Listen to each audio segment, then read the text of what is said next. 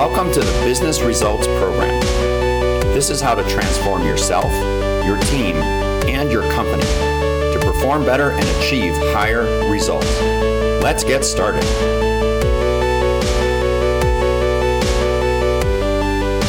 I'm so happy you're here.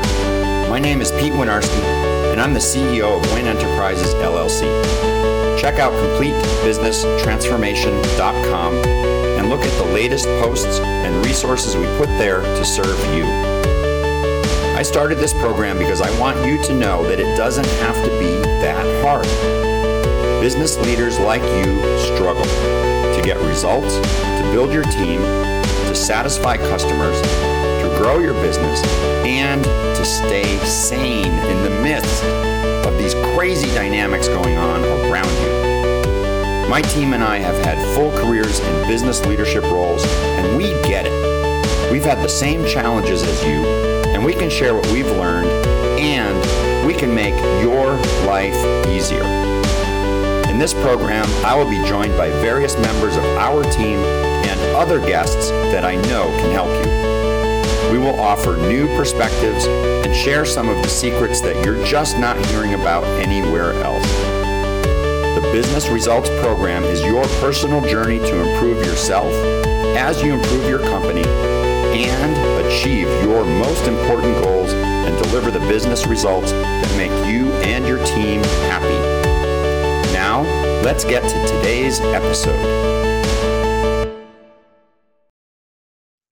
Hey, Pete Winarski here again. This is a special edition of the Business Results Radio podcast where I am helping out with the gang at FabTech. FabTech Expo is here, November 11 to 14 in Chicago at McCormick Place. McCormick Place is a huge expo center, and I hope you're able to make it. During that event, there's an education session, and we're doing a half day on leadership.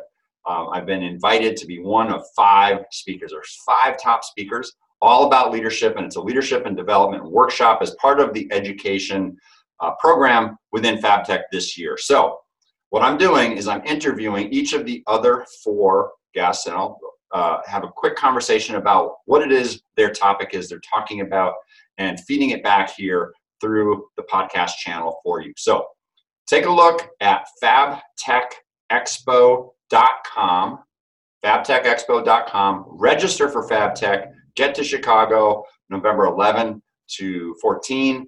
On the 12th, Tuesday, is when we're doing this leadership workshop in the afternoon, 12 to 4:30. So you have to go on to the education section, right? The learning and development section of fabtechexpo.com. So register for the expo, register for the education part, and we'll see you there. And in the meantime, you can get a quick snip of each of our topics right here.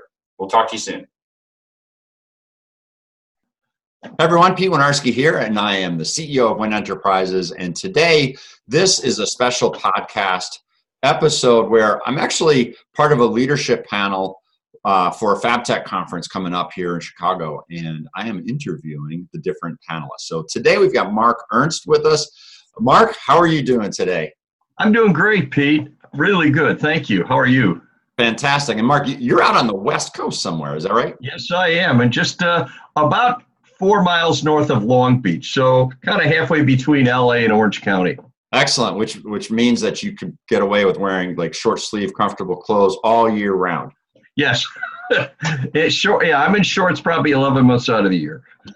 No need to apologize for that ever. I grew up in Chicago, so, you know, I know what it's like to, you know, be 25 below zero and freezing. Well, there you go. And so, you know, we're heading back to Chicago together in November. And, you know, I know you won't be wearing shorts, you know, in those. Fantastic. So on this panel, Mark, you're actually speaking on 2 different occasions over a half-day exercise, and one of those is about delegation and the whole delegation strategy. So, you know, the concept of leadership, and Mark, you're diving into delegation first, and then you're, secondly, how to become that unforgettable leader, right? Who's that leader that people always remember? So let's talk about what you're going to talk about. So let's get into delegation real quick. What I have found with so many clients that I've worked with over the years is you got so many leaders who don't get the concept of delegation. They don't understand why they should do it. They don't understand how to do it. And if they have done it and it's not gone well, they're convinced it doesn't work. And so what I try to take people through is give them steps to follow, that you can do these steps and do an effective delegation. But I also go through, let's talk about why people don't delegate. You know, a lot of those are kind of personal. People hold on to stuff. Gee, it's going to take the new guy longer. You know, and deep down inside is probably, what's somebody going to think of me if somehow somebody else can do what I can do and maybe do it better? Right. Yeah, this is the whole thing about, I don't have time to hire the person I need because I'm so busy doing their work for them, and now I can't get anything else done. That's right. It's, you know, it's a bit of a martyr syndrome. And what I try to help people show is, look, if you're really going to be the leader, you've got to build the bench strength. You've got to be able to replace yourself. And the best leaders the organization can run when they're not there. Absolutely. So you talked a moment ago just about why people might not. What's the biggest risk that you see if someone just doesn't bother to even try, or they try and they gave up? What's the risk to them and the organization if they just stop delegating? You know, one is going to be anyone above them, their boss has to begin to recognize maybe they're not the right leader. Maybe they're as far as they can go. The second thing is anybody who's got any capability on that person's team has got to be saying, wait a minute, I'm not getting developed. I'm not getting groomed. This is the job I'll be in essentially till the guy above me leaves. And so I'm going to have to leave the organization to find a better job. It creates a dead end. Yeah, absolutely. Yeah, that's a tough one. Yeah, so delegating clearly is important. And during the FabTech conference and this leadership time spot that you have, you're going to get into all of the steps and the how-tos and whatnot. Right. If there was one teaser thing that's most important for someone to know right now, even though they could still go to your session, if they're not there, one thing, what's most important?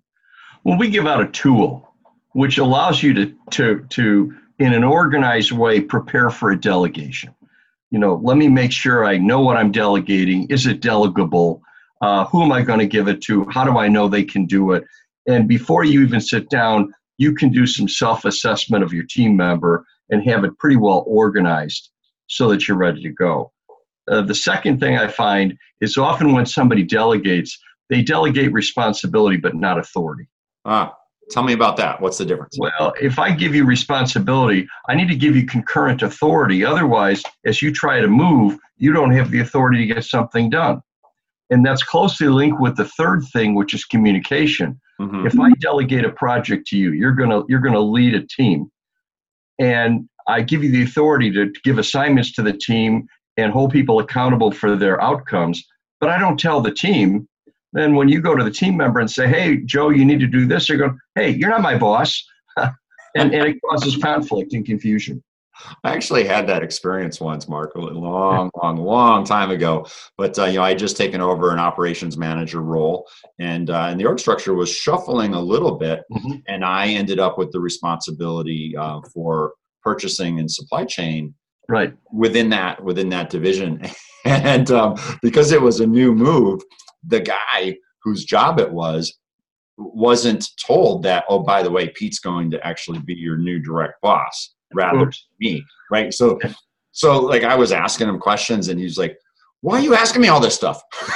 Yeah, I'm your boss. But it didn't get communicated on day one like that. So, you know, it's comical now, but at the moment it was like confusion all around, right?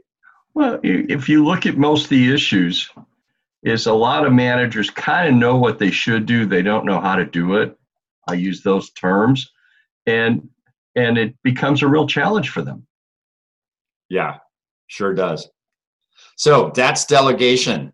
And that's the first of two conversations that you'll be having and leading through during the leadership half-day workshop. Let's talk about the other one, how to be that leader that is memorable, that people will always remember and say, wow, that guy was amazing, or that gal was amazing. I'm so glad they were my boss. Let's talk about that. Yeah, I've published some articles on this. I'm working on a book, and it's really, for me, a more simple concept because you can read lots of leadership books. Mm-hmm. But it occurred to me, and I started asking questions maybe 10 years ago as I'd be doing speaking, and there's 5 questions I ask. And the first one, hold up your hand, and with the numbers of fingers, indicate how many terrific managers you've had in your career. Did you get a lot of this? Well, there is a group where there's none. The most I've seen is 4, and the average is 2. Uh-huh. Now, I don't define terrific. I let them do it, but it's enough that you're getting to the core of what it is. Right. The second question I say is, what were the qualities or characteristics that made them terrific? Mm-hmm. And back and forth, I'll hear some things, and the most often one is they were charismatic and dynamic. But the 5 qualities or characteristics that come through all the time are, number one, they were subject matter experts. They knew their job. Number two, they saw something in me that I didn't see in me, and they began to coach, develop, mentor me. They gave me positive and constructive feedback, so I always knew where I stood, and they supported me. Mm-hmm. The third one was they operated with integrity. And actually, integrity is normally one, but integrity. You could trust them. Right. You didn't always like what you heard, but what they told you was true. Yeah, and I can understand why that might be the first in your list. It is. I didn't quite jot it down, so when I don't have my PowerPoint, I'm working off the hype. Well, the good news is you will have your PowerPoint when you're there. The fourth thing is that they don't micromanage, which really goes to they trust the people who work for them, and they let them make mistakes. They let them learn. Mm-hmm. And the fifth one is they deal with the slackers. That the slackers are the ones who, get dealt with, because we've all worked on teams. We all know who the slackers are, and we're always wondering, why are they keeping that guy? How right. come the manager isn't dealing with him? I mean, he's washing his car on the side. What's going on? And those are the 5 things over and over and over that I hear. And I add and say, think about that. How many people here have a problem with lies, stealing, and cheating, right? Okay, integrity's covered. How many people here know their job? Most hands go up. I said, well, that's 2 out of 5. Now, then you get into the other 3 where it gets very challenging. Mm-hmm. But I still say it's not hard. To me, hard is I'm NASA. I call you and I say, look, I'm going to let out a contract. I need you to invent a tile. It's never been invented before. And you're going to put it on the space shuttle so that it doesn't burn up coming on reentry. Oh, and by the way, you got to invent the glue to hold it. Now, that's hard, right? It's never been done before. You have to invent it. And you need it next week. Yeah, but look at this. You're not going to lie, steal, and cheat. You're going to deal with the slackers. You're competent at your job. You're going to give me coaching and mentoring. What's hard about those? Because then the other question I ask is, if I had your team in the other room, a one-way mirror that you could hear and see, and I had them hold up their hand and they did fingers, and I asked the next question, is your current manager one of those fingers? What would they say? Mm-hmm. In one FabTech, one guy screamed, yes, it's me, right? But most I see people look down, look around like, who's he talking to? And then I say, why aren't we the one? This is not hard stuff. And so the whole focus of this is making small changes so that you can be the one. Because it's not that hard, but the impact on people around you is so dramatic. So you'll walk us through in person exactly how to become that leader by implementing those 5 things. Yep. Perfect. Exactly. I love it. Excellent. Yeah. So if there's if there's one, and as you pointed out, it's not like developing a tile and the adhesive that ends up on a space shuttle. It's not that hard. What's the most challenging thing that people do get tripped up on as they're following your methodology and becoming that leader? I think the one area most leaders struggle with, whether it's in that or anywhere else, is holding people accountable. Aha. Say more about that. Most leaders do not like to hold people accountable. They especially for behavioral accountability. If it's things you do, hitting your numbers, they're pretty good at that. But if it's misbehaving with the team, long smoke breaks, missing your commitments, showing up to work late, gossiping, all those things. Boy, so many leaders are so slow to deal with that, and the impact on the team is dramatic. Right. One of the questions I ask a lot of team members, I'll say, before you were a manager, when you were just a worker bee, did you know who the good team members were on your team? The people you go to who could help you, who you trusted, who carried the load. And they go, yes. And did you know who the slackers were? Yes. And what was your question for your manager about the slackers? Why are they still there? It's been a big problem because people hate to hold people accountable. Right. Yeah, you just built the case for accountability workshops for sure. Yeah. Because I teach a lot of accountability. I've written about a lot of accountability. And I'm sure you've run into it where you're coaching somebody and they've got crummy people and you're like, okay, how long have they been bad? Oh, and it's a long time. And what have you tried? Well, I've tried this, this, and this. Okay. Why are they still here? Oh, and you hear all the groaning and the face machinations. And it's like, well, I might get somebody worse. And they really struggle with how to do that. Yeah. Especially, my world, which is a lot of business transformation and projects that go on for extended periods of time. Obviously, we're working with the leaders for transition period as well. So if they had to get clean out some of those people who aren't doing their job, and sure, those exact excuses that you've talked about, we're at least able to coach and mentor through the hiring process and the growth process on the other side and getting everything in place. Those excuses that you highlighted, you didn't make those up for sure, right?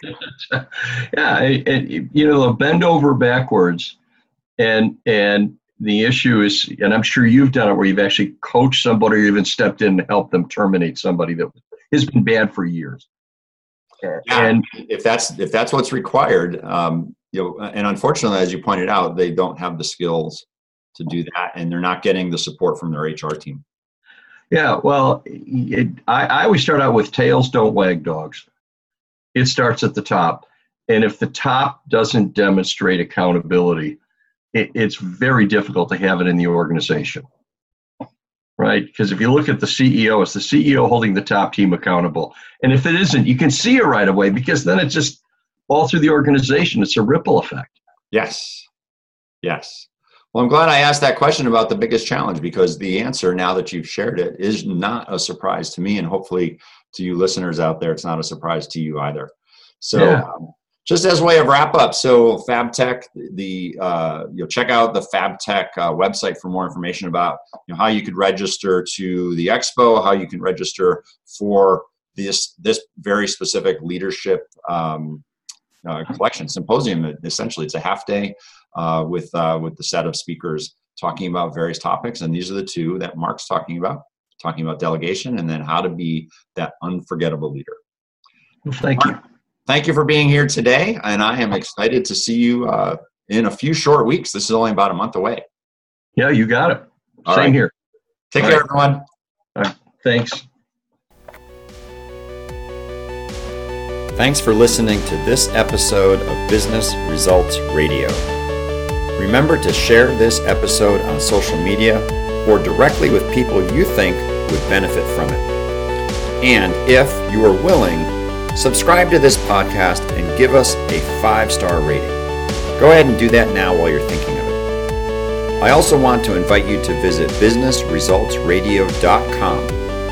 And if you want to learn more about the Win Enterprises team or about the business consulting and mentoring services we provide, visit completebusinesstransformation.com. Thanks a bunch, and we will catch you again soon.